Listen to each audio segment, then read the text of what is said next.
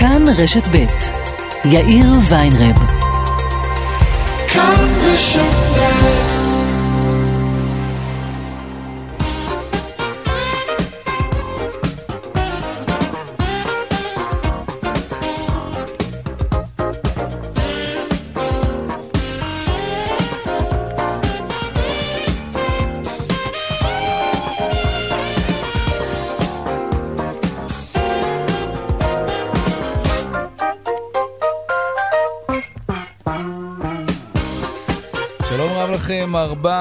ארבע ועוד שש דקות, כאן צבע הכסף ברשת ב', יום שני, העורך רונן פולק, בהפקה אביגל בשור.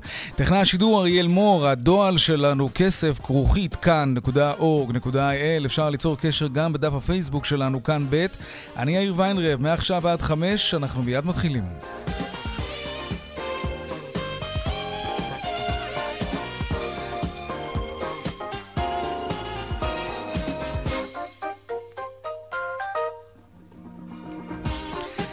כותרות צבע הכסף ליום שני תחילה לכנסת ולמשבר האמון בין הליכוד לכחול לבן. ראש הממשלה נתניהו יגיב לקריאתו של השר גנץ להסיר את איום הבחירות מסדר היום הציבורי ולהשלים בתוך יממה אחת את הצעת החוק שדוחה את המועד להגשת התקציב בלי טריקים, בלי שטיקים כלשונו.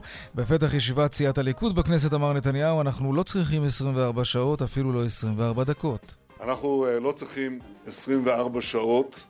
אנחנו לא צריכים אפילו 24 דקות. יש לנו תקציב מוכן, מותאם לקורונה, בדיוק למה שצריכים היום אזרחי ישראל. יש לנו עוד 8.5 אה, מיליארד שקל נעצרים על ידי ההתנגדות הזאת של כחול לבן. מיד נהיה בכנסת עם עוד קולות מישיבות הסיעה שם. יושב ראש ועדת החוץ והביטחון צבי האוזר איים בפתח ישיבת הוועדה כי, אם, כי הוא לא יאשר את המשך איכוני אה, השב"כ אם לא יקוצר משך הבידוד למי שבא במגע עם חולה קורונה.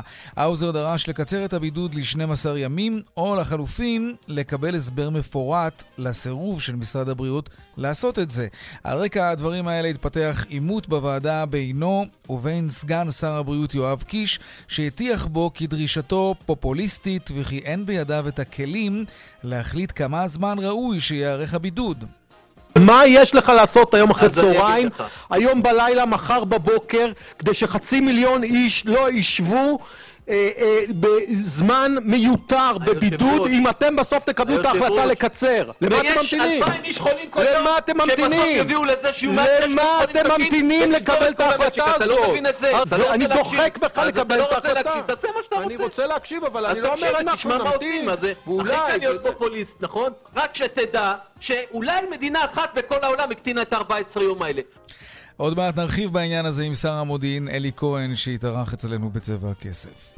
משטרת מרחב איילון בשיתוף העירייה יקימו, אה, סליחה, משטרת מרחב אילת בשיתוף עם העירייה יקיימו בדיקות מדגמיות בכניסה לעיר כדי לאתר חולי קורונה מאומתים או חייבי בידוד שמפרים את חובת הבידוד.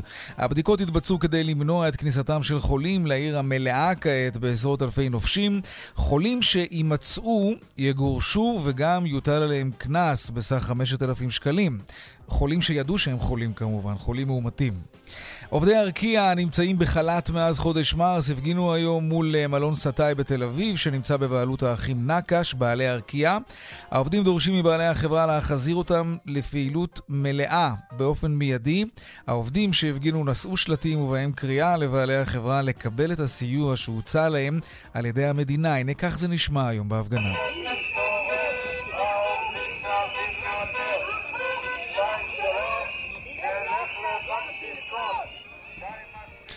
אחרי שנים של אה, דיונים, עיכובים ומחלוקות, החליט משרד התחבורה להקים קו רכבת ייעודי לטובת קריית המודיעין שתוקם בנגב.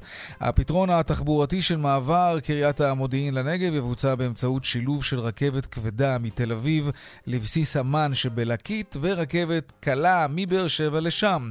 מעבר החיילים לבסיס אמן אמור להתבצע בשנת 2026. גאווה ישראלית, חברת נטפים, זכתה בשלושה פרויקטים ענקיים להקמת מערכות השקיה אזוריות בהודו, בהיקף כספי של יותר מ-85 מיליון דולרים.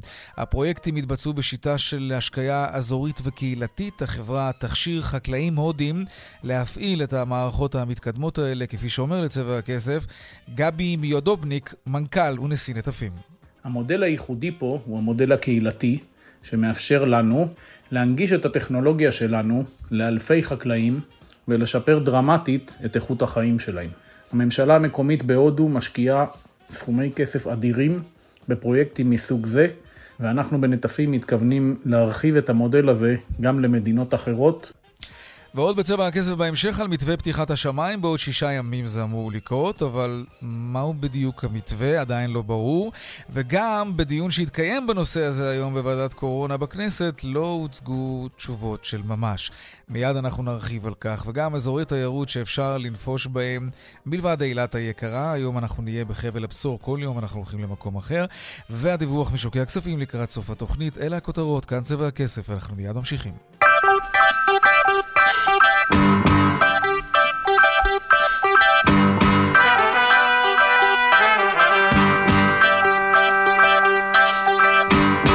לפני הכל פוליטיקה, יום שני, ישיבות עשייה היום בכנסת. שלום יערה שפירא, כתבתנו בכנסת.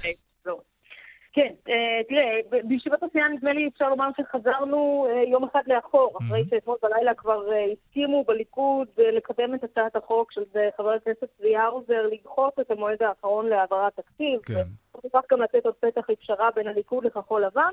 היום גנץ בפתח ישיבת עשייה שלו בעצם מכיר בכך שיכול מאוד להיות שעושים לו תרגיל, כלומר שהליכוד מסכים להעביר את ההצעה הזאת בקריאה טרומית, אך ורק בגלל שבאותו יום, ביום רביעי, תעלה לכנסת גם ההצעה של יש עתיד, כן. שבכחול לבן שקלו לתמוך בה, ההצעה לאסור על כהונת ראש ממשלה עם כתב אישום, ולכן אומר גנץ בפתח ישיבת עשייה שלו, אין צורך בטריקים האלה, אפשר תוך 24 שעות uh, להעביר את החקיקה הזאת אם רוצים, בואו נשמע את הדברים שלו. אני קורא לך להעביר החלטת ממשלה עוד היום ולתת תוקף חוקתי אמיתי להבטחתך מאמש. הסר את איום הבחירות מסדר היום הציבורי בתוך 24 שעות מעכשיו נוכל להשלים את התהליך. הממשלה תאשר עד הערב הצעת חוק ממשלתית לתיקון המועד הנדרש להגשת התקציב. כנסת ישראל תעביר אותה בתוך 24 שעות, וכך, בלי טריקים ובלי שטיקים, תאושר ההצעה גם בקריאה שנייה ושלישית. הבטחתי לעם ישראל לראות את טובתו מעל הכל, ואני קורא גם לך לעשות זאת יחד למען העם. אין פתרון אחר. יערה, אם גם ראש הממשלה נתניהו אומר שהוא מוכן לעשות את זה אפילו בפחות מ-24 דקות, אז איפה בדיוק הבעיה? למה חזרנו אחורה? ראש הממשלה, אולי אנחנו תכף נשמע את התשובה שלו כעבור זמן קצר בישיבת כן. הסיעה של הליכוד, אומר, אתה יודע מה, אולי נשמע יחד ואז נסביר אותה. אוקיי. אנחנו לא צריכים 24 שעות, אנחנו לא צריכים אפילו 24 דקות. יש לנו תקציב מוכן, מותאם לקורונה, בדיוק למה שצריכים היום אזרחי ישראל, זה מזרים כסף גם לכיסים של האזרחים, גם לעסקים, זה מוכן, זה מה שצריך להעביר, ואפשר לעשות את זה מיד. אף אחד לא יודע מה יהיה בעוד חצי שנה, מה יהיה בעוד שנה, צריך להעביר תקציב חד שנתי מיידית. יש לנו עוד שמונה וחצי מיליארד שקל נעצרים על ידי ההתנגדות הזאת של כחול לבן. אז בעצם ראש הממשלה מדבר על העברת התקציב ולא על העברת החוק שאמור לדחות את מועד הגשת התקציב. נבין רגע טוב, ראש הממשלה לא אומר כן להצעה של גנץ, בדיוק להפך, הוא ממש אומר לא להצעה של גנץ, ההצעה של גנץ להעביר בחקיקה ממשלתית את הדחייה של המועד האחרון להעברת תקציב. עונה נתניהו, אין שום צורך, בכלל יש לנו כבר תקציב מוכן, תקציב חד שנתי, הכל בסדר, אפשר להעביר אותו מיד. קרי, מדברים על זה, בעודנו מדברים, יאיר, יש עכשיו ישיבת סיעה של כחול לבן, שבה מדברים על המהלך המהיר הזה שקרה בפתח שתי ישיבות הסיעה, אומרים שם, טוב, אז אם ככה הוא עונה, אז סימן שזה היה תרגיל לכתחילה של הליכוד, כי אין משמעות באמת לתמיכה בהצעה בקריאה טרומית, הם בכלל לא התכוונו להעביר את זה, ועכשיו, יאיר, שוקלים מחדש עוד פעם את הרעיון לתמוך אולי ביום רביעי בחקיקה של אה, יש עתיד, שתאסור על כהונת ראש ממשלה עם כתב אישום. הבעיה מבחינתם הוא שאם הם תומכים בחקיקה הזאת, זה כנראה אומר שכבר הדרך לבחירות ממש סלולה ושיהיה קשה מאוד לחזור אה, למצב של פשרות מול הליכוד, למרות ששוב, חקיקה היא תהליך ארוך, הם תמיד יכולים לתמוך אה, ב- ביום רביעי ואחר כך להתנגד, או לתמוך רק כאיום אה, להמשך. אה, בינתיים, גם בסיעות האופוזיציה מדברים על הרעיון הזה של אה, אה, סיעת דרך ארץ, אה, לדחות את הקץ אה, לפיזור הכנסת, אה, ולא כל כך בהתלהבות, אומר לפיד, אין שום סיבה לדחות את התקציב, ישראל צריכה תקציב עכשיו. אומר גם ליברמן בישיבת הסיעה, אנחנו בכלל לא רוצים להתעסק בהצעות שלא נוגעות ישירות בקורונה, הנה הדברים שהוא אמר. אנחנו נצביע גם נגד ניסיון לדחות את התקציב מ-25 לאוגוסט, כי מה שמדינת ישראל זקוקה לו זה תקציב ולא דחיות. חוץ מזה, לממשלה הזאת אין שום סיכוי להוציא את מדינת ישראל מהבוץ ומהמשבר הכלכלי. כן, יערה. טוב, שמח בכנסת כמו כל יום בעת האחרונה. אה, נראה באמת שהלכנו אחורה, אבל אולי בעצם הלכנו קדימה עוד יותר קרוב. אנחנו מתקרבים עכשיו לבחירות. תודה, יאיר. כן. אה, תודה, יערה. לעניין הבא שלנו, ממשיכים לעקוב אחרי ההיערכות לפתיחת שנת הלימודים, וכמו כל דבר בתקופה הזאת, שום דבר עוד לא ממש ברור וסגור.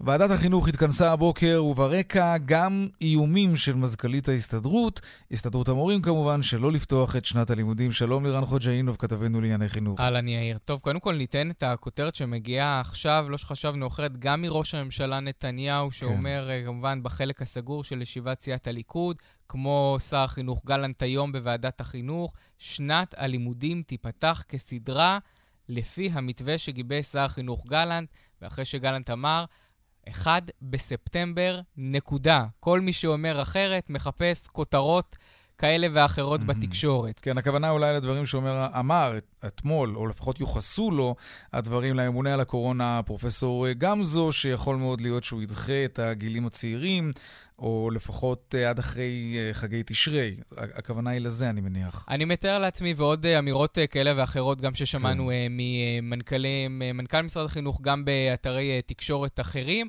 אבל כרגע משרד החינוך אומר 1 בספטמבר על הפרק, אבל זה לא אומר שום דבר, אחרי ששאלו את, את ארגוני המורים, כמובן. יפה בן דוד, המשכ"לית, פוגשת את גלנט בוועדת החינוך ואומרת לו חד וחלק, אם לא ייפתרו לפחות שלושה דברים שאני צריכה, פנסיה, ימי מחלה, מורים בסיכון, אני הולכת מחר כבר להכריז סכסוך עבודה, הנה הדברים שהיא אמרה. אני לא רוצה לקלקל שמחות. יש לנו שלושה דברים, שאם אנחנו לא נסיים אותם לפני פתיחת שנת הלימודים, אני לצערי מחר כבר מכריזה סכסוך עבודה, זו הנושא של הפנסיה והנושא של ימי מחלה. בפרט במצוקה הזאת עדיין יש נוסחה מוטעית שצריך לתקן אותה, והדבר השלישי הוא נושא של מורים בסיכון. אי אפשר לפתוח את שנת הלימודים אם לא יהיה פתרון לכל עובדי הוראה שנמצאים בסיכון. מי נמצא בכלל במצב סיכון? מהו מצב סיכון? אילו גילאים? את הדברים האלה משרד הבריאות לא עושה, וכל עוד הוא לא עושה את זה, גם אי אפשר להתקדם. תן לי לגל... לגלות לך משהו, כן. יאיר. Mm-hmm. היא לא תכריז מחר על סכסוך לא. עבודה, היא תיתן למשרד האוצר עוד קצת זמן. Mm-hmm. אני מדבר, לדעתי, 14 באוגוסט, 15 באוגוסט, זה בדיוק הזמן שנותן לה את השבועיים מרגע שמכריזים סכסוך עבודה עד שהוא נכנס כן. לתוקף, ואז אנחנו מגיעים שוב לאיומי 1 בספטמבר, אה, לתשומת אה, ליבם של אנשי משרד האוצר ומשרד החינוך.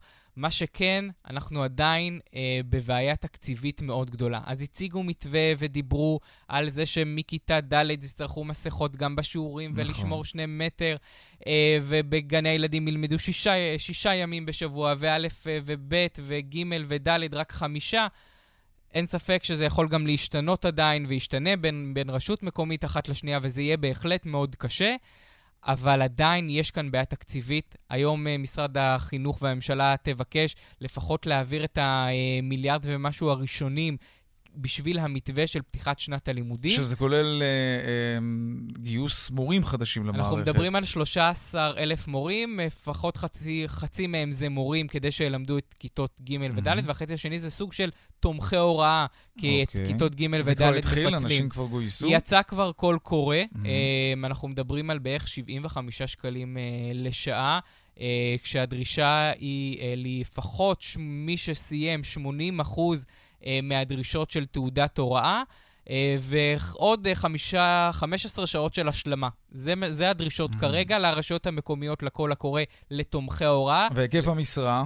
היקף המשרה לגבי תומכי ההוראה היא כמובן לא מלאה, זה איזושהי סוג של עזרה, זה גם יכול להשתנות בין רשות מקומית אחת לשנייה. Mm-hmm. אין פה uh, כללים ברורים בנושא הזה, יש רשויות שיצטרכו שם יותר עזרה ויש רשויות שפחות, ולכן זה מאוד מאוד שונה, אבל המכרזים יצאו. גם המכרזים עכשיו מוכנים לקראת אה, המחשבים שצריכים להגיע. אומר היום שר החינוך, אתם צריכים מחשבים, חסר לנו לפחות אה, 140 אלף אה, חומר אה, ציוד, כולל תשתיות, כולל הכל. אם המכרזים הראשונים יצאו ממש בימים האלה, אולי נראה את הגל הראשון באמצע ספטמבר, רק אחרי החגים יתחילו להגיע. מתי הכל יושלם? אומרים לנו במשרד החינוך, כנראה בסוף ינואר 2021. עמוק עמוק לתוך שנת הלימודים. הבאה, נראה כאן ילדים בלי מחשבים. ועוד מילה אחת ברשותך, אני חייב על התקציב, כי אנחנו יודעים שזה מצד אחד תקציב ל- ל- ל- למתווה. לפתיחת השנה הזאת. תקציב ייעודי, כן. נכון, אבל אין לנו עכשיו תקציב מדינה. דיברנו כבר כל כך הרבה על כל התוכניות שמוקפאות, גם לנוער נושר, וגם התוכניות הלאומיות, וגם התוכניות אה, של הילה, של, של, של תוכנית קרב, כן. המון. אוקיי. אומר שר החינוך, זה הכל אם גלנט יעביר את התקציב הדו, החד-שנתי לפחות, ולא יתעקשו על זה, זה הכל פוליטי. הנה הדברים שהוא אמר בוועדת חינוך. הנה. אני אומר לכם את הדברים בצורה מפורשת, אחרי שבדקתי אותם מכל הכיוונים שלהם. יש באוצר מיליארד וחצי שקלים מוכנים להפעלה לטובת החינוך המשלים במערכת החינוך. לא ניתן להעביר את הכסף כל עוד אין תקציב המשכי למדינה. ואני קורא מכאן מכנסת ישראל לבני גנץ, יושב ראש כחול לבן, תגיע מיידית, תסכים לתקציב על מנת לא להביא לפיטורי עובדים ולביטול של כל החינוך המשלים בישראל. ללא תקציב המשכי אין חינוך משלים, יש התניה של האוצר על הנושא הזה. לירן חוג'יינוב, כתבנו לענייני חינוך, תודה רבה לך. תודה. על העדכון הזה. שמיים פתוחים עכשיו, אז יש כבר תאריך, ה-16 באוגוסט, אוטוטו. אה, לאן ואיך בדיוק זה יקרה? לפני השמיים אנחנו רוצים לפתוח את כל השאלות שעפות באוויר, כן? שלום שרון עידן, כתבנו לענייני תעופה ותיירות. שלום יאיר. קראתי קודם אגב שרק ארבע מדינות מאפשרות בינתיים לישראלים להיכנס, דיברו על עשר, תעשה לנו קצת סדר. נכון, דיברו על 10 ואז על 13 ועכשיו על 4. כן. תראה, אנחנו מדברים אה, בעצם אה, על מדינות ירוקות שאליהן יוכלו להיכנס ישראלים, כאשר אני מדגיש, הם לא יהיו אה, זקוקים לחובת בידוד לא בנחיתה שם ולא כאשר הם חוזרים לישראל. עדיין לא ברור בדיוק מה הרשימה אה, הזאת, כנראה אנחנו מדברים שם בין היתר על שתי מדינות אירופאיות, על קנדה ועל ניו זילנד, אבל שוב, הרשימה הזאת אה, היא כמובן אה, משתנה כל הזמן, ואולי זאת בדיוק הבעיה, משום שגם בוועדת הקורונה היום בכנסת, יאיר, דיברו בדיוק על הנקודה הזאת, זאת אומרת, שום דבר לא ברור. אם אנחנו מדברים על יום ראשון הקרוב, איך ייתכן שלא יודעים לאיזה מדינות אפשר לנסוע, אם יהיה בידוד, כמה זמן יהיה בידוד, כל הדברים האלה כמובן עלו על השולחן, אגב, עד כדי כך. שיושבת ראש הוועדה, יפעת אה, שאשא ביטון אמרה, אנחנו בעצם אה, מדברים כאן אה, באוויר, דיבורים בעלמא, אין שום משמעות, לא רק שלא הלכנו קדימה, אלא אני מרגישה שאנחנו הולכים אחורנית, זה בגדול הדברים שהיא אמרה היום.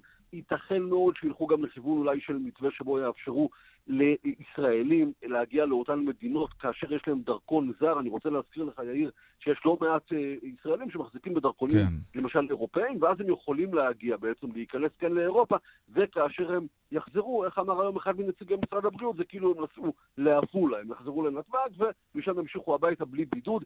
כל הדברים האלה כרגע באוויר, להגיד לך ש... 16 באוגוסט זה המועד, זה פשוט לא נכון. מתי באמת נראה את השינוי? באמצע אוקטובר, ושוב, נסביר, כאשר בנתב"ג יהיו באמת מעבדות קורונה, mm-hmm. גם בהלוך וגם בחזור, הדברים השתנו. המכרז כרגע אה, ייסגר ב-31 באוגוסט, כאשר ההקמה היא תוך 45 יום, כלומר, אי שם באמצע אוקטובר, זה אפילו קצת כבר אחרי החגים, אולי אז נתחיל לראות תזוזה אמיתית. לפני זה, בעיקר דיבור. למה זה תהליך כל כך איטי להקים מעבדה כזאת בנתב"ג? יש הרבה מאוד סיבות לדבר אה, הזה. קודם כל, צריך לזכור שמשרד הבריאות לא באמת מעוניין כנראה לאפשר את המעבדות האלה, בין השאר בגלל שכוח האדם שלו ממילא מצומצם. והוא גם לא רוצה שמיים פתוחים כל כך כנראה. והוא גם לא כל כך רוצה שמיים פתוחים, וכן כן. גם במכרזים מדברים על כך שאותן חברות שיעסיקו אנשים מחו"ל, גם הדבר הזה הוא מאוד מאוד מורכב. שוב, לסבר לך את האוזן, בפריז, בנמל התעופה שרל דה גול, מרגע ההחלטה עד רגע הביצוע לקח 72 שעות, הייתה החלטה, למחרת כבר היה מתווה, תוך 48 שעות המכונות עמדו. זה כן. אירופה, בישראל, כמו שאתה יודע, הדברים עובדים קצת אחרת. יש קצב משלנו. אתה מוזמן להישאר איתנו, שרון עידן, תודה רבה לך בינתיים. תודה. אה, שלום אילן פלוס, ראש חטיבת אה, כלכלה במשרד החוץ, שלום לך. שלום, צהריים טובים. אה, כמה מדינות בסך הכל ישראל מנהלת מגעים לשמיים פתוחים? תראה, אני אגיד שלמעשה המאמץ באיזשהו שלב נקטע. המאמץ הראשוני התנהל כאשר היינו מדינה במצב טוב, שזה כבר מזמן, וכמעט שכחנו. משרד החוץ ניהל מגעים עם משהו כמו 15 מדינות. אה, באמת אה, שכולם יהיו ירוקות, עם חילופי הסכמים, עם חילופי מזכרי הבנות, ובאמת אה, במהלך מאוד מתקדם כדי לאפשר תעופה בין המדינות. Mm-hmm. ברגע שהנתונים בארץ התחילו להידרדר והפכנו למדינה אדומה, אז למעשה המאמצים האלה... אז זה מה שקטע בעצם את התהליך. זה קטע את התהליך. אבל עד שזה קרה, אז על מי היה מדובר? כי שמענו על סרביה וטורקיה, קרואטיה, בולגריה, מונטנגרו, גם רואנדה שמענו. אילו עוד מדינות אה, נמצאות? בזמנו משרד החוץ, דיברנו עם משהו כמו אה, באמת 15 אה, מדינות, שהן היו בזמנו במצב מאוד מאוד טוב. אה, כמונו, אה, זה כלל את הונגריה, זה כלל את אוסטריה, אה, זה באמת כלל את מונטנגו, זה כלל את צ'כיה, היו לא מעט מדינות בתוך זה.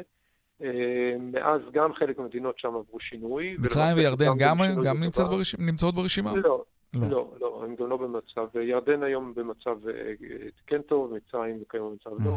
אבל כאמור, כיום המציאות היא שונה, אנחנו מנהלים עדיין אה, מגעים עם, לא, עם לא מעט מדינות. אבל עם כמה? אנחנו היום עם uh, משהו כמו למעלה מעשר מדינות, mm-hmm. שמנהלים את המגעים uh, שונים. אילו מדינות עכשיו... למשל? אלו שציינו קודם אני, או גם אחרות? גם אחרות, ואני פה באמת מעדיף בשלב הזה לא לדבר מדינות ספציפיות, מאחר ש... למה? שעדיין, למה שעדיין בעצם? לא פרסמו, עדיין עובדים על... על עיצוב הרשימה של המדינות הירוקות שעונות mm-hmm. לתנאים אה, של להיקרא כמדינה ירוקה על פי קריטריונים של משרד הבריאות. משרד הבריאות כן. עשה מאמץ אה, ב... אה, למעשה בתקופה האחרונה להתאים את הקריטריונים, להגמיש אותם ולאפשר באמת למה שיותר מדינות ירוקות שייכנסו פנימה. כלומר, זה לא משהו שבא על חשבון דרישות הבריאות, אלא באמת להתאים אה, קריטריונים שיהיו אה, נכונים. אז, אז רגע, אז מה מעכב את זה? זה שאנחנו אולי לא כל כך רוצים לאפשר לאזרחים של המדינות האלה להיכנס לפה, או שבעצם לא רוצים אותנו, כי אנחנו במצב לא טוב? בוא, אני חושב שנגעת בשתי נקודות עקרוניות. הנקודה הכי חשובה היא שאנחנו לא במצב טוב מהסיבה הזאת, אה, מדינות מהססות. אה, אם להכניס את ה... לא רוצות, למעשה להכניס תייר ישראלי, כי זה להכניס אה, סיכון בריאותי. אם אנחנו נביא איתנו את המחלה ונדביק, נדביק לאנשים אחרים, זה בדיוק מה שלא רוצים שיקרה. ואנחנו במצב של מדינה אדומה, ולכן הסיכון הוא גבוה. אוקיי. תגיד, מעניין אותי איך משא ומתן כזה בכלל מתנהל. נגיד, סתם, תיאורטית, אזרח ישראלי נמצא על אדמתה של מדינה אחרת והוא חולה קורונה, לא, לא בשדה, אלא במהלך החופשה. מה כן. קורה במקרה כזה? מי מממן את הטיפול בו? איך הוא עולה בכלל על מטוס חזרה לארץ אם הוא חולה? אלו גם דברים שנסגרים בהסכמים האלה? כן, אלה, אלה מסוג הדברים שלמעשה אה, טיפלנו בהם בשלב הראשון של המשא ומתן של הסכם בין מדינות ירוקות. אה, ובדיוק נגענו בכל הנושאים האלה. כיום, למעשה, המהלך של ישראל הוא מהלך כרגע חד צדדי של פתיחת השמיים, של אפשרות של אה, חזרה, אה, כרגע חזרה של ישראלים לארץ ללא, ללא בידוד. ישראלים שמגיעים לשם נמצאים שם, הם צריכים ביטוח או לכסות את העלויות. כן. אבל ברגע שיש הסדרים, אז אנחנו באמת מייצרים איזשהו מהלך שבו גם בסופו של דבר הממשלה תיתן איזשהו, אה, איזשהו אה, כיסוי, אבל זה, זה, זה לא המודל הנוכחי, ודרך אגב, אחד הנושאים שנכנסנו אליהם זה נושא של הביטוח וחברות הביטוח. שהן לא מבטחות כנגד הדבר הזה. הן נותנות, כן, כן, הן כן נותנות ביטוח בסכום, זה לא כל כך זול, מצד שני זה לא כל כך יקר כמו שדיברו בהתחלה, שזה יעלה 100 דולר ליום, או דברים כאלה, זה תלוי באיזה... 100 דולר ליום? זה מה שדיברו בהתחלה, אבל זה לא מדויק. זה, ממה שאני מבין היום זה בין 10 ל-20 דולר. תלוי במדינה, כלומר זה תלוי בסיכון במדינה, תלוי ב... Okay. האם, אוקיי. אתה בתוך, האם התייר עצמו בתוך אוכלוסיית סיכון. יש הרבה פרמטרים שמשפיעים על עלויות של ביטוח, אבל יש ביטוחים אה, כדי לנסוע לחו"ל כיום. ואני רוצה לחזור לאתגר של היציאה לחו"ל. אז okay. באמת אוקיי. יש היום מספר מדינות שמאפשרות תגיד... כניסה של אה, תיירים ישראלים. אילן, אני, לא... אני, אני רוצה רגע לשאול אותך, אחרי שאמרנו את כל זה, ואנחנו מבינים עד כמה זה מורכב ומסובך, איך התאפשרה הטיסה של אותם אלפי חסידים לאומן? טוב, זה מסוג ה... א', אני לא חושב שעדיין, אה, אנחנו עוד לא הגענו לראש השנה, אז uh, מה שהולך להיות שם, אני לא חושב שהוא עדיין uh, ברור, אבל מדינת ישראל לא, לא יכולה, היא מדינה דמוקרטית, לא סוגרים פה את האפשרויות למישהו שרוצה לצאת לחו"ל, אי אפשר לאסור עליו לצאת לחו"ל, צריך פה להגיע לאיזשהו uh, תהליך של הבנה, אה, אה, וגם הבנות עם אה, ממשלת אוקראינה, אז פה זה, זה, זה סיפור אחר שהוא לא קשור לחידוש תעופה, הוא נושא מאוד ספציפי. מה זאת אומרת? ספק... הוא, יש, פה עניינים, יש פה עניינים פוליטיים גם? זה, קודם כל זה עניינים שבין ישראל לאוקראינה במידה מסוימת. מצד שני, יש פה עניין, ואני בעצמי גם כן שומר מצוות, ויש פה עניין של אנשים שמקפידים להגיע לאומן כל שנה, ו...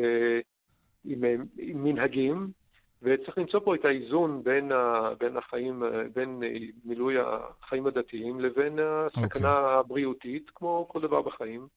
וזה דבר, זה תהליך שהוא מתגלגל, הוא לא, הוא לא נדון במסגרת צוות התעופה, זה נושא אחר. אוקיי. Okay.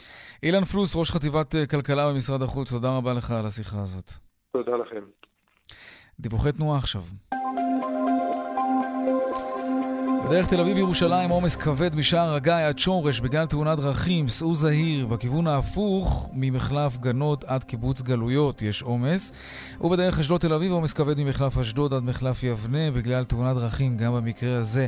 דיווחים נוספים בכאן מוקד התנועה, כוכבי 9550 ובאתר שלנו, אתר התאגיד אתר כאן. פרסומות ומיד יהיה איתנו שר המודיעין אלי כהן. נדבר איתו על כל העניינים הבוערים, גם קורונה כמובן.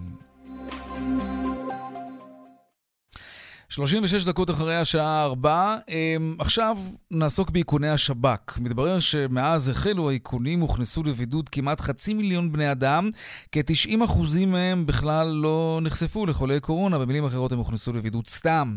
ויש לכך כמובן משמעויות גדולות מאוד, בראש ובראשונה, גם הפגיעה בפרטיות, אבל גם העניין הכלכלי. אנשים לא יכולים לצאת לעבודה. שלום אלי כהן, השר לענייני מודיעין וחבר הקבינט המדיני-ביטחוני. הליכוד, שלום. שלום רב. ברכות קודם כל על היציאה מבידוד. כן, אני מקיים את ההנחיות. ברגע שגם אני נמצאתי ליד מישהו שנדבק אה, בקורונה, הייתי בבידוד. כמה זמן? לשמחתי יצאתי, ואני עכשיו כבר נמצא בכנסת, חוזרים לשגרה. אוקיי, כמה זמן סך הכל היית? כמעט עשרה ימים. תקופה מאוד ארוכה. טוב שיש מערכת אה, מאובטחת, גם לקבינט, אה, גם לקיים שיחות ועידה, גם זום. אז טוב היום שאומנם לא היה פגישות פרונטליות, אבל... כן. כל מה שניתן לבוא ולעשות בעבודה מהבית ובאמצעות אה, שיחות, אז זה כמובן אה, עבד אה, כסדרו. טוב, אתה יודע בוודאות שבאת במגע עם חולה קורונה מאומת, אז הבידוד היה מוצדק, אבל הסטטיסטיקה שמדבר עליה היום, נדמה לי צבי האוזר, היא על חצי מיליון, כשמתוכם 400 אלף נכנסו סתם לבידוד. איך קורה לא, דבר? לא, לא נכנסו סתם. גם אני נכנסתי וגם כל ה-400 אלף הנוספים שנכנסו לבידוד, זה מכיוון שהם באו במגע קרוב עם מישהו שהוא נדבק בקורונה. יש מקרים מסוימים שבהם יש אה, טעויות, אפשר לבוא ולערער, וכמה עשרות אלפי אנשים שהגישו ערעור, אנחנו קיבלנו את הערעור שלהם כמוצדק. אני רק אתמול, בישיבת ועדת שרים בראשותי, אישרנו את המשך השימוש בכלי של השב"כ. הכלי הזה מציל חיים של מאות אנשים ומונע סגר רחב למשק. יחד עם זאת, גם לגישתי, וזאת מה שאני דרשתי, מנציגי משרד הבריאות שהיו בדיון, אין הצדקה לבידוד של 14 יום. מכיוון שרוב התסמינים מופיעים ביום החמישי, כן. השישי, השביעי, השמיני, ולכן צריך לקצר את תקופת הבידוד, להוריד אותה ל-12 יום או לעשרה ימים, ופשוט משרד הבריאות צריך להציג את הנתונים. וזה מה שדרשתי, שהם יסיימו את עבודת המטה, שהם עושים אותה מספר שבועות השבוע, על מנת שתצא בשורה לפי המספר ימי הבידוד יתקצר בתור התחלה ל-12 יום, ובהמשך גם לעשרה ימים. אין הצדקה בריאותית לתקופה הארוכה, וכאמור, זה יוסיף עוד מאות אלפי ימי עבודה למשק שנגרעים ללא שום הצדקה בריאותית. תגיד, אז, אז למה בעצם אישרתם את המשך השימוש בכלי המאוד אפקטיבי הזה? כמובן שיש לו גם היבטים אחרים של פגיעה בפרטיות וכולי, אבל למה אישרתם את זה אם אתם כל כך מאמינים וסבורים, ככה אני גם מתרשם ממך, שצריך לקצר מיד את תקופת הבידוד? למה לא כרכתם מכיוון... את זה? אישרנו את זה מכיוון שאנחנו צריכים לבוא וליצור את הרצף, על מנת שלא יהיה כמו בעבר, שהיה נתק בתקופה מסוימת שבהם לא היו איכונים של השב"כ, ולדעתי זו היו אחת הסיבות להתפרצות של הגל השני. ולכן רצינו מצד אחד לשמור על רצף, רצינו לתת לאנשי המקצוע במשרד הבריאות לעשות את עבודתם, אבל קצבנו את זה, ואמרנו, השבוע אתם מסיימים, מציגים את הנתונים. חשוב לי אבל לומר הערה שאתה מתייחס אליה, אין פגיעה בפרטיות. שב"כ מתייחס אך ורק לאנשים שנדבקו בקורונה, מתייחס אך ורק למיקום. אבל הוא רואה איפה הם היו ולאן הם הלכו. אין שום מידע, אין שום מידע מה קורה עם המידע הזה? ואחרי 14 יום כן. המידע הזה נגרס. לגמרי נמחק, לא קיים על שום... נמחק, לא קיים לא בפורמט דיגיטלי, לא בפורמט כתוב, לא בשום מקום. ואם הכלי הזה מציל חיים של מאות אנשים, וכולנו רוצים לסייע לעסקים ומונעים את סגירת המשק, חשוב לבוא ולהמשיך בו, ואם כבר אנחנו מדברים על השב"כ, אז צריך להגיד מילה טובה בתחום אחר לשב"כ, על כך שאתמול הוא שם את ידו על מחבל, ומדינת ישראל מוכיחה אה, שוב שיש לה יד ארוכה, שהיא סוגרת חשבון עם כל אחד שיש לו דם יהודי על הידיים, וזה בהחלט להגיד מילה טובה גם לשב"כ, בפעילות כן. הליבה שלהם בצד הביטחוני. אז כשוועדת החוץ והביטחון בכל זאת אומרת, אנחנו לא נאשר את הבקשה, אלא אם כן יקוצרו ימי הבידוד, מה אתה אומר להם? מה שאני אומר למשרד הבריאות, מכיוון שהוועדה צריכה לקבל את ההחלטות עד יום רביעי, כן. תסיימו את העבודה עד יום רביעי. במידה ותוכיחו שיש הרבה נדבקים מבחינת אחוזים, לא עם ה-13 ו-14, אז שזה יימשך. מכיוון שלא כך הם פני הדברים ככל שיוצג, אז לקבל את ההחלטה השבוע. אז אתה, אתה קורא למשרד הבריאות לאשר עד ליום רביעי, כן, מחרתיים, את קיצור תקופת הבידוד. למשרד... כן, נכון. אז אתה מסכים להתניה הזאת של ועדת החוץ והביטחון?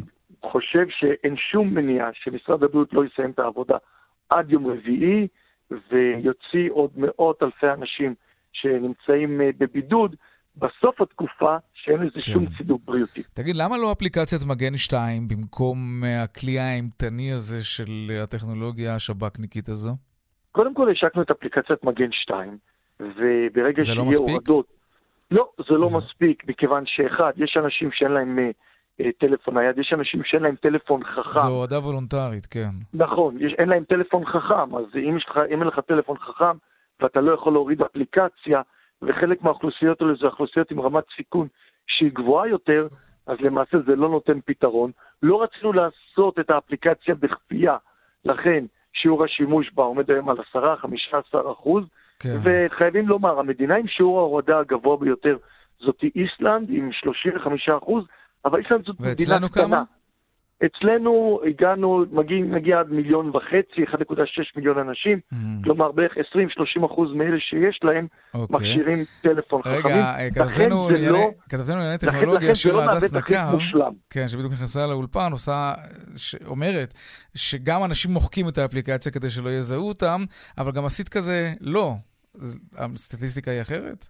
הסט... הסטטיסטיקה שאנחנו מסתכלים עליה כרגע ביחס אה, אה, לנתוני ההתקנה של המגן 2, פשוט מראים, אה, אפשר אפילו לקרוא לזה התקנה שלילית. זאת אומרת, אנחנו רואים בימים האחרונים יותר אנשים שמסירים את האפליקציה מאשר אנשים מתקינים. שמתקינים אותה, וכרגע סך הכל ההתקנות של המגן 2 והמגן 1 עומדות על בערך 900 אלף mm. אה, משתמשים. טוב, אז זה רק מחזק את זה שכנראה הטכנולוגיה השב"כית... אלה, אלה הנתונים, כן. אבל mm. הנה, אנחנו המדינה באנו, עשינו אפליקציה.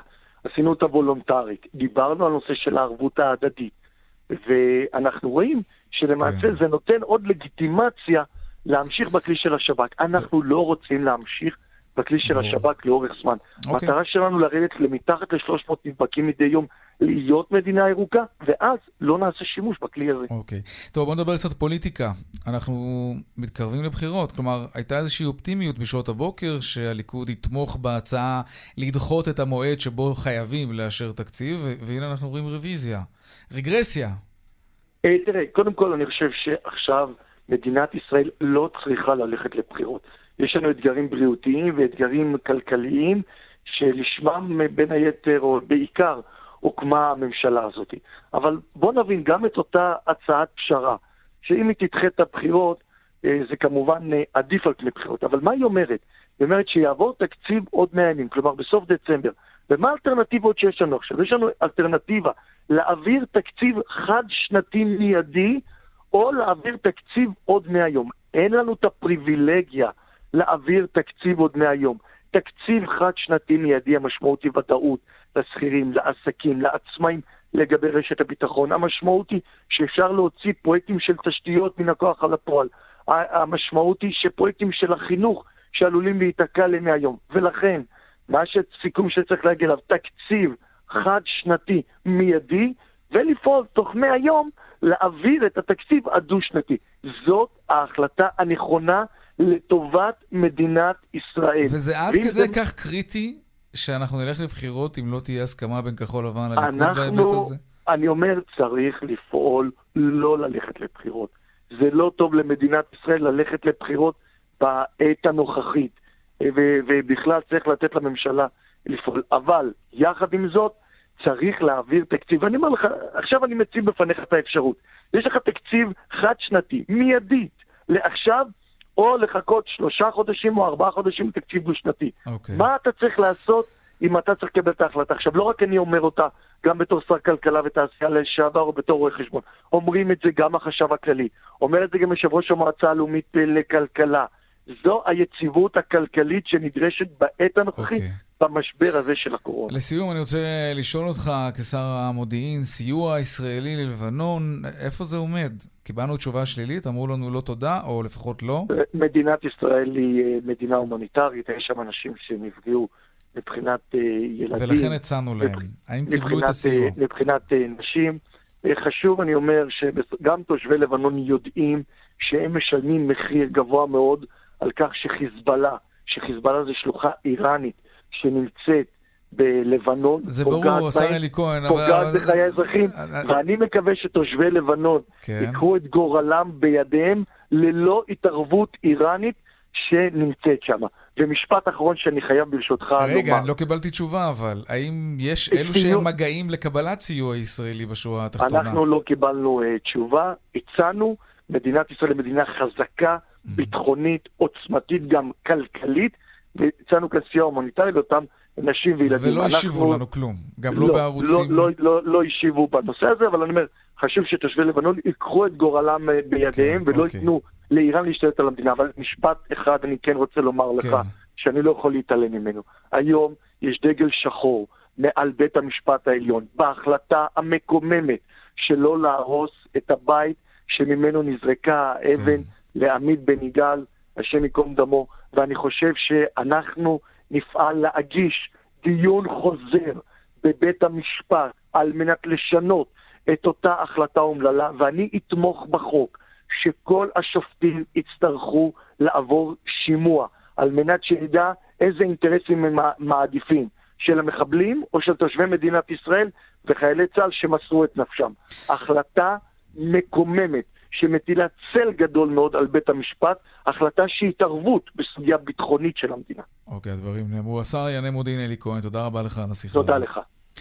האם ענקית המסחר אה, אה, אמזון מנצלת את המשבר בשוק הקמעונאי המסורתי בארצות הברית כדי לרכוש שטחי מסחר לטובת הגדלת הפעילות שלה עצמה? שלום שירה הדס נקר, כתבתנו ענייני טכנולוגיה. שלום יאיר. כן, זה מה שהם עושים? אה, אז ככה, וול סטריט ג'ורנל מפרסמים אה, עכשיו בסוף השבוע, כי מפעילת הקניונים סיימון פרופרטי מקיימת משא ומתן עם אמזון אה, כדי להפוך חלק מחנויות הקולבו שבבעלותה למרכזי לוגיסטיקה, בעצם למרכזי שילוח של ענקית הקמעונאות אמזון. זאת אומרת, אותן רשתות כלבו כמו סירס וג'ייסי פני שפשטו את הרגל במאי, הותירו אחריהן או מותירות אחריהן עדיין חנויות עצומות בגודלן, ואת השטחים האלה היו שמחים לקחת באמזון ולהפוך אותם למרכזי הפצה, וככה להקטין את זמן השילוח ולהגיע הרבה יותר קרוב ללקוחות שלהם. אנחנו יודעים שבארצות הברית כל הנושא הזה של השילוח המהיר, ה-one day delivery, אה, הוא מאוד מאוד קריטי לצרכנים של אמזון, ואמזון מתכננת להשתלט על השטחים האלה. עכשיו, כל הדבר הזה הוא בעצם נקודת הרתיחה של תהליך שקורה בשנים האחרונות. אנחנו רואים את הירידה בתחום הריטייל, פחות ופחות אנשים מגיעים לקניונים, ואת העלייה אה, בתחום הרכישות אה, באינטרנט, כאשר בארצות הברית אמזון לבדה מהווה כמעט 50% מהמכירות ברשת. זאת אומרת, חצי וואו. מהמכירות בארצות הברית שייכות לאמזון. מטורף. ואמזון אה, היא גם אה, מוכרת כ-5% מכל המוצרים בכלל קטגוריית הריטייל. זאת אומרת, גם החנויות הגדולות, גם הקטנות, גם הקוסקו וגם המכולת השכונתית, אמזון מהווה חמישה אחוזים. ועכשיו הקורונה הייתה ממש, אה, אפשר להגיד, הקש ששבר את גב הגמל, או המסמר האחרון בארון הקבורה אה, של הריטייל, כשיותר ויותר לקוחות נאלצו בעצם להיחשף בפעם הראשונה לנושא הזה של הזמנה מהרשת, של הזמנה אה, אונליין עד הבית. ופשוט עברו להזמין מאמזון, ועכשיו אמזון תנסה לקחת את השטחים האלה. היא צריכה, אם זה מה שקורה בפועל, כן. נכון, אה, אבל אה, לקניונים שייתנו לה את השטחים זו עלולה להיות בעיה, כי אין ספק שאמזון וגם חברות אחרות שירצו להפוך שטח מסחרי כזה שהיה חנות לשטח שהוא מרכז הפצה, יבקשו לשלם שכר דירה נמוך הרבה יותר, וגם חנויות אחרות בסביבה עלולות לסבול מזה שבעצם השכנים שלהם הופכים להיות לא חנות שמושכת לקוחות, אלא חנות שמרחיקה לקוחות. שירה הדס נקר, כתבתנו אה, לענייני טכנולוגיה, תודה רבה. תודה. דיווחי תנועה עכשיו באיילון צפון העמוס ממחלף חיל השריון ומקיבוץ גלויות עד מחלף גלילות, דרומה יש עומס ממחלף רוקח עד לגוארדיה. בדרך 6 צפון העמוס ממחלף נשרים עד בן שמן וממחלף נחשונים עד מחלף חורשים וממחלף עירון עד יוקנעם. דרומה אנחנו רואים עומס כבד ממחלף סורק לכיוון מחלף קריית גת בגלל תאונת דרכים, סו זהיר. דיווחים נוספים בכאן מוקד התנועה, כוכבי 9550 ובאתר שלנו, אתר התאגיד, אתר כאן. הפסקת פרסומות קצרה, מיד אנחנו נחזור עם הדיווחים משוקי הכספים בעולם. שבע דקות לפני השעה חמש, עכשיו לעדכון משוקי הכספים. 200, שלום אמיר אייל, יושב ראש קבוצת אינפיניטי השקעות, שלום. שלום, ערב טוב, יאיר. בריף קצר על מה שקורה בשווקים, ואחרי זה נדבר קצת, אין לנו הרבה, אבל נדבר קצת על מה שקורה בלבנון ואיך זה משפיע עלינו. טוב, הבורסה היום אה, ירוקה, ירוק בהיר, אה, קל, תל אביב 35 בפלוס עשירית, התל אביב 90 עולה גם כן בעשירית וקצת. אה, מדד הבנקים ממשיך לדשדש, הבנקים נסחרים פה כסובלים העיקריים של הקורונה, יורד בעשירית אחוז, כך שהמגמה המעורבת, מי שבולטת ככה יפה היום, זה שוב מניית פתל החזקות, המלונות, שקופצת 14%, מין אה, התאוששות על רקע כל המשבר הזה, mm-hmm. היא ממשיכה, יש לה דרך ארוכה עוד לעשות. אוקיי. Okay. טוב, בוא נדבר קצת על ההשלכות של המהומות בלבנון אה, נגד איראן ונגד חיזבאללה, ואיך זה בעצם משפיע על מדד האיומים עלינו ועל היכולת הכלכלית שלנו כמובן. תראה, המשק הישראלי עטוף, ב, אה, כמו כל משק אחר, באיומים. בישראל יש גם כאי, ישראל זה הרי אי כזה, כן. יש גם מדד האיומים הביטחוניים כמובן. וכשאנחנו מסתכלים על מה שקורה במדינות השכנות שלנו, ועכשיו במיוחד בלבנון, שזה איום משמעותי, אה, אה, לפחות באופן תיאורטי, ורואים שהמחולל הרעש הגדול, אותו ארגון טרור חיזבאללה, מותקף מבית כיום, ואתמול היו הפגנות עצומות בלבנון. כנגד הארגון הזה ושלוח הזה, ומי ששלח אותו, איראנים, זה בעצם בא ובאופן עקיפי מחזק את המקרו-אסטרטגיה, את הביטחוני הכלכלי, הכלכלי הישראלי. מכיוון שבעצם אם החיזבאללה יסולק או ירד כוחו שם, הרבה דברים אה, יוכלו אה, להיות יותר שקטים בגזרה הצפונית, לפחות מבחינת מוכנות שלנו, למרות שצה"ל תמיד יהיה מוכן לשם.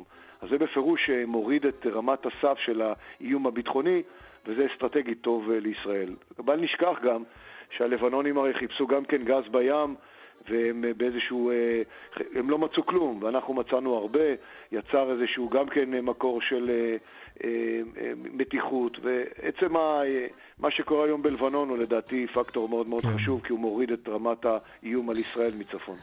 אמיר אייל, יושב ראש קבוצת ההשקעות אינפיניטי, תודה רבה. תודה לכם והמשך יום טוב. גם לך. רצינו להיות בחבל הבשור, לא הספקנו היום, נהיה שם מחר. עד כאן, צבע הכסף ליום שני, רונן פולק הוא עורך התוכנית. אביגל בשור הפיק היום את צבע הכסף, הטכנאי הוא אריאל מור, אהוד כהן וחגית אלחייני במוקד התנועה, הדואל שלנו כסף כרוכית כאן.org.il. מיד אחרינו שלי וגואטה, אני יאיר ויינרב, נשתמע שוב מחר בארבעה אחר הצהריים, ערב טוב ושקט שיהיה לנו, שלום שלום.